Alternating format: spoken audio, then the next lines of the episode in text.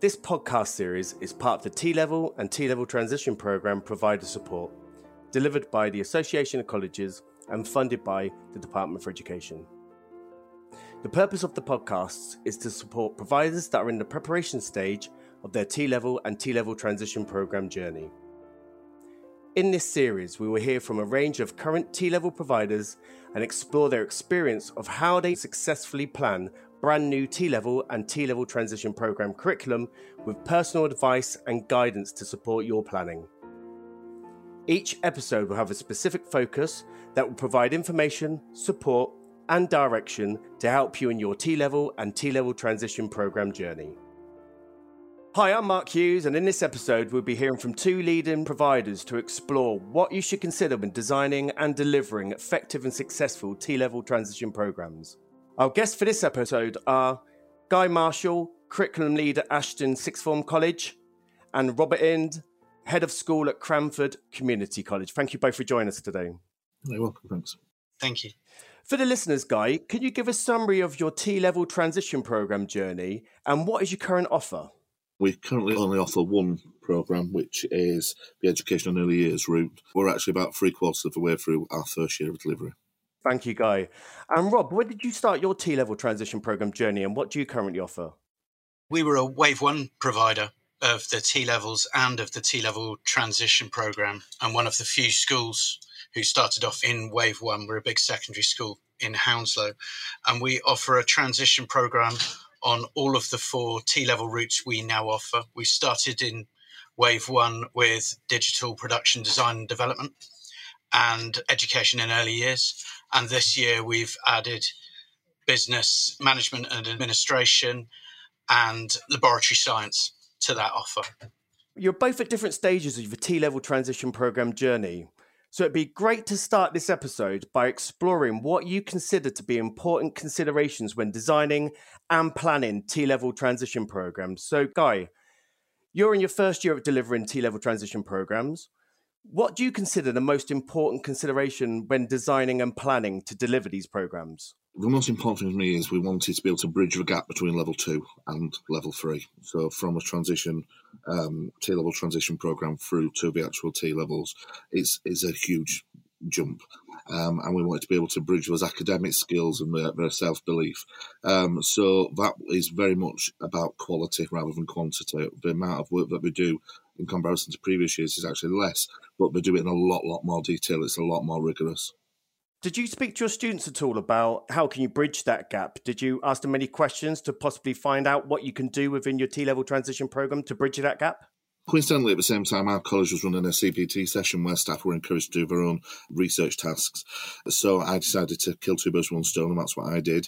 So I interviewed a number of our progressors who were on level three courses that had done a level two course before and said, Did you feel prepared? You know, were any shocks? Is there anything that we missed? And I was delighted with the responses because they actually came back with a lot of things that I already had on the list. Um, so it was things like they wanted examined, tested elements they wanted work to be in a lot more detail. Their old level two course was lots and lots and lots of small tasks. They wanted them to be more reflective of level three, so much bigger tasks where they debate, discuss, analyse, critically evaluate, all those things that traditionally might not be there evident in level two, but are essential for level three. So once again, bridging that gap. Um, so yeah, I was impressed that the students were so aware of what they had needed. About helped greatly. It's clear that you then shaped your T level transition program around those responses of students on those level three courses and really pull that together to make sure that the design and structure suited those students to gain the, not only the qualifications, but the skills and knowledge to lead them onto a T level program. Absolutely, that's what it's all about, making sure that they've got the skills, the knowledge, and that they're totally T level ready. So their responses, in addition to what we we'd observed, you know, as professionals, totally um, underpinned our planning and the, the, structure. So we've we've broken it down into different elements, and yeah, they're all based on the different assessment methods and teaching strategies that the students thought that they would benefit from. Fantastic guy. Now, Rob, as you said, this is your third year at Cranford Community College of delivering T level transition programs. What have you learned about the most important considerations when designing and planning to deliver these programs? Exactly as Guy said, the aim of this program unambiguously is to enable students to access T levels.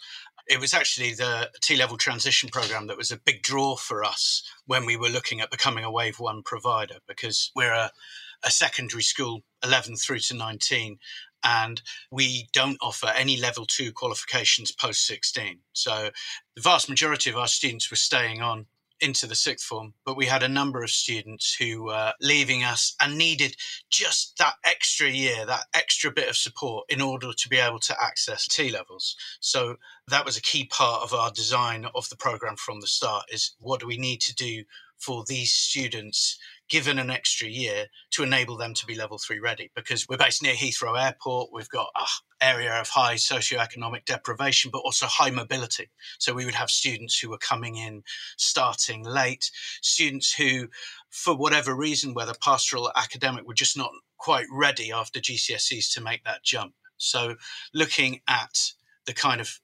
competencies they needed for the specialist T level, but also the independent study skills, the maths and English, some of the behaviors, whether it's workplace behaviors or attitudes to learning, that they needed to go on and be successful. Because, like I said, you know, there's a big jump between level two and level three. And I think, particularly in the amount of independence students need. So, we fed that into the design of the program from the start. And I wouldn't say we got it right straight away. I think we've had the benefit of having three years to work on it and refine it. And I think it's now become something that we're very proud of and is working across all four routes that we offer. Part of the way that we've streamlined the transition program over the last three years and to make it viable in a school context is we have this centralized dual route and now with four routes. So about 50% of what the cohort does is shared and is core to the T level transition program cohort, and about 50% is specialist, depending on their route. Now, we understand that an important theme emerging from many early T level transition program providers is the increased importance of initial assessment.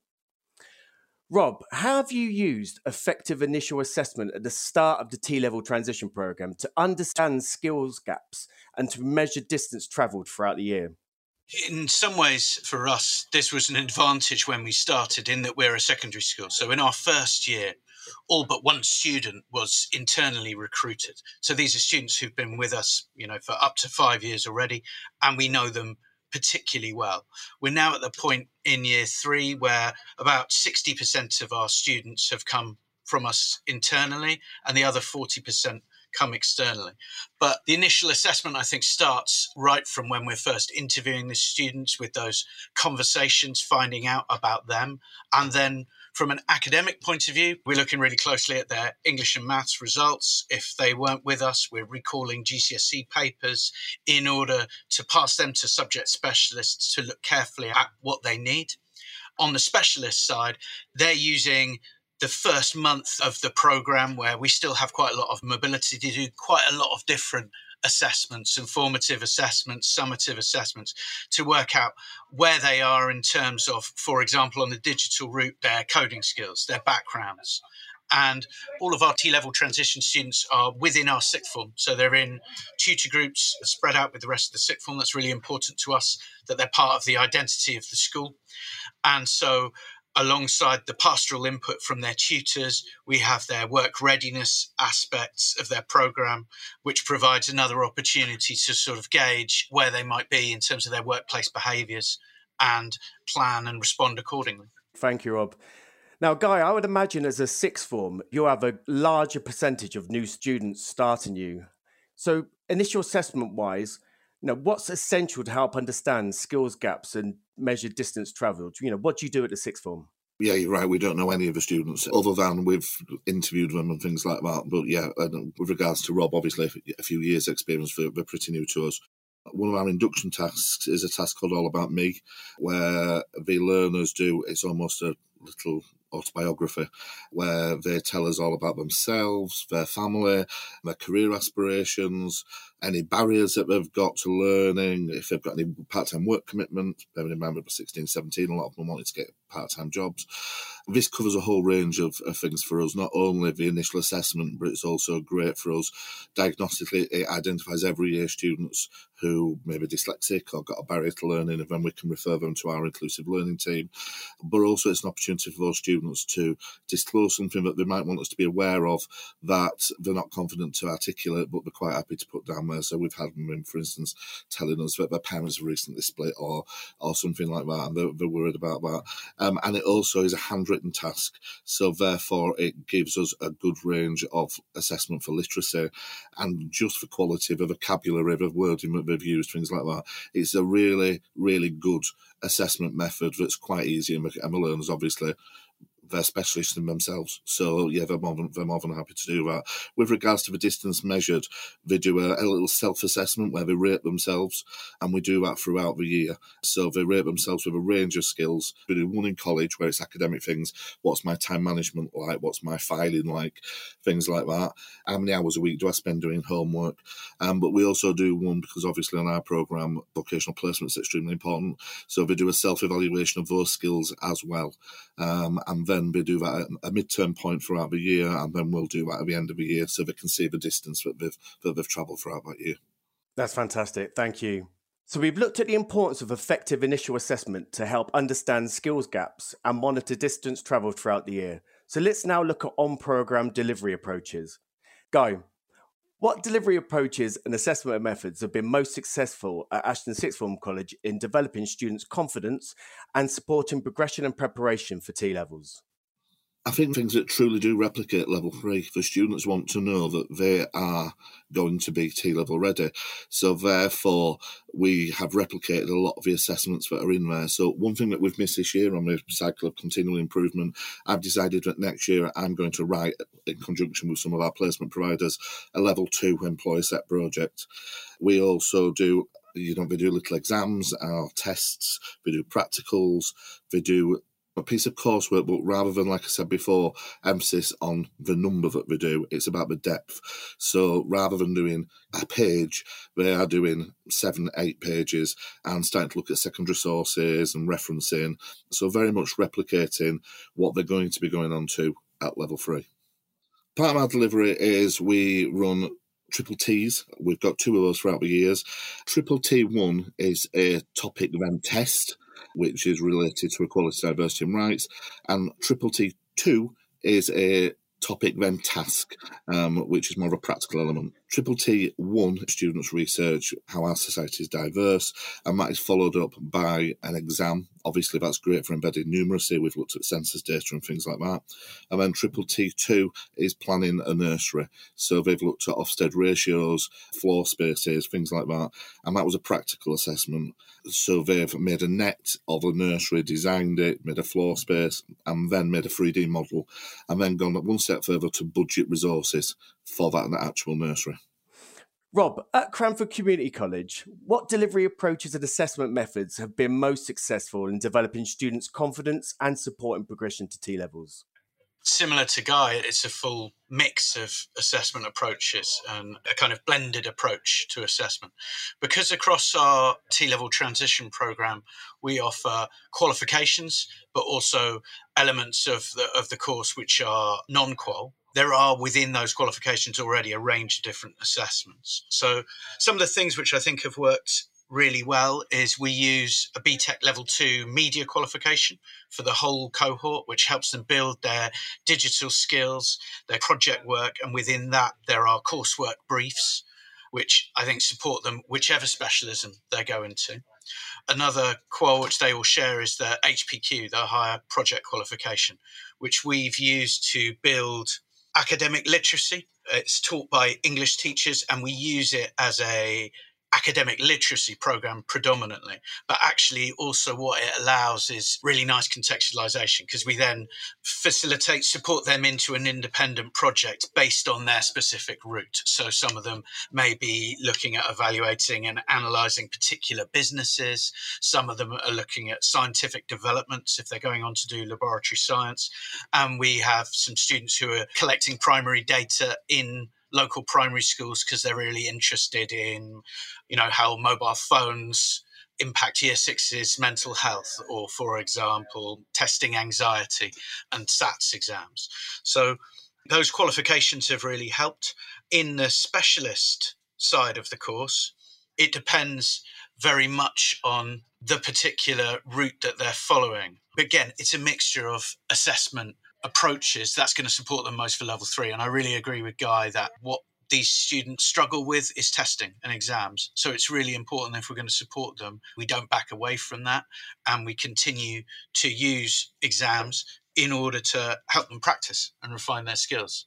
And those retaking GCSEs is particularly important. Because we're accepting students where they have a combined total of six in their GCSE results, mostly they have a 4-2 across English and Maths and are retaking one GCSE, but some of them may be retaking both. We use the HPQ where students are not doing the English retake GCSE. And so it provides that further literacy program for them. And then if students get the GCSE in November, we feed them across into that group. Thank you, Rob. Now, in the last question, you both touched upon the importance of contextualization of maths and English within a student's T level transition program. And it is a, a, real important theme that's emerging from many early transition program providers. And it is you know, the significance of maths and English, and, and crucially, how providers have refined their approach to contextualization of these subjects. And it seems that in particular, where it's worked really well, there's been effective collaboration between employers, technical departments, and maths and English specialists. So, Rob, how have you contextualized English and maths to make sure that students are effectively prepared for progression onto T levels? The first thing that's really important to note is the value of having specialist maths and English teachers involved in the program. And via doing the GCSE retakes, we have that for all students. But I think I was just talking about the HPQ, and I think for English and literacy skills, that has been a really important element of our T level transition program because it's naturally built for that contextualization. The area we've been working hard on is maths, and across the three years, we've tried a few different models of trying to involve maths more in the specialist aspects of the program. And I think perhaps the most important is probably in the digital, where the IT and computing teachers delivering the full T level identified at the start that, you know, the maths element and the maths skills involved for students to be successful in the T level were absolutely key. And so we have those same teachers who are delivering the T level, delivering the T level transition program. And we do that as much as we possibly can so that the people who understand the specialist content and are planning the specialist content are the people who are delivering the full T level. And I think what they've started doing within the transition program is building in more coding and more maths to support coding. So all the calculations you would use in programming from binary conversions to more complex calculations is being done within the T level transition program to give them that really fast start to the T level. And I think one of the challenges for us was with the GCSE, those students who've maybe just got a four or scraped a four in GCSE maths, we can't afford to have them not doing maths for the T level transition program. They need to keep up those mm. maths skills. So I think something we're still working on is building those more advanced maths skills into all elements of the course to help prepare them for the level three qualification. Perfect. Guy, at Ashton Sixth Form College, how do you contextualise maths and English to make sure that students are effectively prepared for progression to T levels? initially, I think it's important to point out that when I was writing the curriculum for this course, I thought I was then going to have to go back and embed literacy and numeracy. And in actual fact, I was delighted that it was contextualised pretty much automatically. It was just a case of identifying and cross referencing it. So, for instance, I think I referred to before our Triple T2, the learners designed their own nurseries. They looked at statistics, ratios, nets, estimation. They looked at budgeting. There was a whole range of numeracy skills within that. All the way through the year, we've been doing a key term glossary where any new vocabulary that we come up with as a group, we try to work out what it means. Um, if they can't work it out, then we go to the dictionary or to Google to identify what that word is. And then each learner's got their own glossary in their file that they've built up throughout that year, which is then embedded in their coursework or their, or their tests or their exams. Um, so throughout the year, that vocabulary is becoming quite extended. So there's a whole range of literacy and numeracy and digital for that matter that's embedded quite naturally within there. Thank you, Guy. Do any of you involve employers in that process? Have you got any examples of where you've had an employer in? Our students do placement every single week. So they're out in schools and nurseries, and obviously the amount of literacy and numeracy that they are developing whilst out in those vocational placements is, you know, second to none. It's, it's technical. It's it's embedded totally. Anything from you, Rob, about employers? We run a work readiness aspect of the program within, for example, our new business management and administration program. They're doing a mini employer set project with a brief which is set by someone we hope will become an industry partner. And we're using them to set the brief, but also to make sure that it has appropriate levels of numeracy and literacy within it. For example, like Guy said, I think the budget setting activities are fantastic and work really well for the T level transition program cohort. As the industry placement is such an integral part of the T level program, it's important that within the T level transition programs, students have access to opportunities to develop relevant industry skills, work readiness, and confidence. Guy, what approach do you use to support students develop work skills and confidence in preparation for transition to T levels? Vocational placement is totally embedded within our weekly routine. Once a week on a Friday, the students go and do a full day in a placement. I appreciate we're doing the education and early years route, so it does lend itself to it. We've got a whole range of good quality childcare and education providers within the local community, and we've fully celebrate and, and, use those. So, in addition to that one day a week, they also do occasional block weeks. So, they gain a full range of experience of that individual setting. And we assess that throughout the year. So, the students assess how they feel and what skills they've got at the start of the year, as does our placement supervisor and the assessor that goes out. And we do that throughout the year. So once again, they can see how they've developed, how they've become more confident, how they've become more professional. And that, once again, all about T level readiness. Fantastic. Thank you, Guy. And Robert, at Cranford Community College, what approaches do you use to support students develop work skills and confidence in preparation for transition to T levels? Within the school context, we have a slightly different model and need to have that different model which works for all four of our different routes. So we're looking much more, like you said, the professional behaviours and a work readiness program that runs across the year, um, which will culminate, I hope, this year with a mini placement for the students. But within that, we're looking at workplace encounters, site visits, briefs from employers, getting some of our partners to come in and deliver to students, as well as running some of the sort of more traditional work readiness programs to do with CV writing, interview techniques. And when they get onto the T level, the industry partners will come in and interview every single student. So we work towards that. I think for the education and early years, they will have a block placement towards the end of the year, but we have to prioritize our industry placement for full T level students on the other routes. So it's about making sure that they get that exposure to the workplaces and exposure to the professional practices and behaviors to build, as Guy said, to have them ready for level three, because it is a big jump for lots of these students. Thank you, Rob. Before we end this episode, it'd be great if you could both summarise what you believe is the most valuable stepping stone in supporting and preparing students for successful progression to T level pathways. Rob, what have you found most valuable in supporting and preparing students for successful progression onto T levels? the most important thing for the T level transition program has been to retain the flexibility that we've been able to design specific progression by specialism, by technical route to support positive progress for those students. We've been able to get our specialist staff who will deliver the full T level to adapt and adopt a model within the framework which supports our students in particular to progress. And whether that's you know increasing the levels of coding in the digital whether it's looking at you know practical science and health and safety from the T level and drawing down from the T level in the laboratory science having that flexibility has been really really important alongside building their academic literacy and their independent learning skills in advance of a level three program. Fantastic.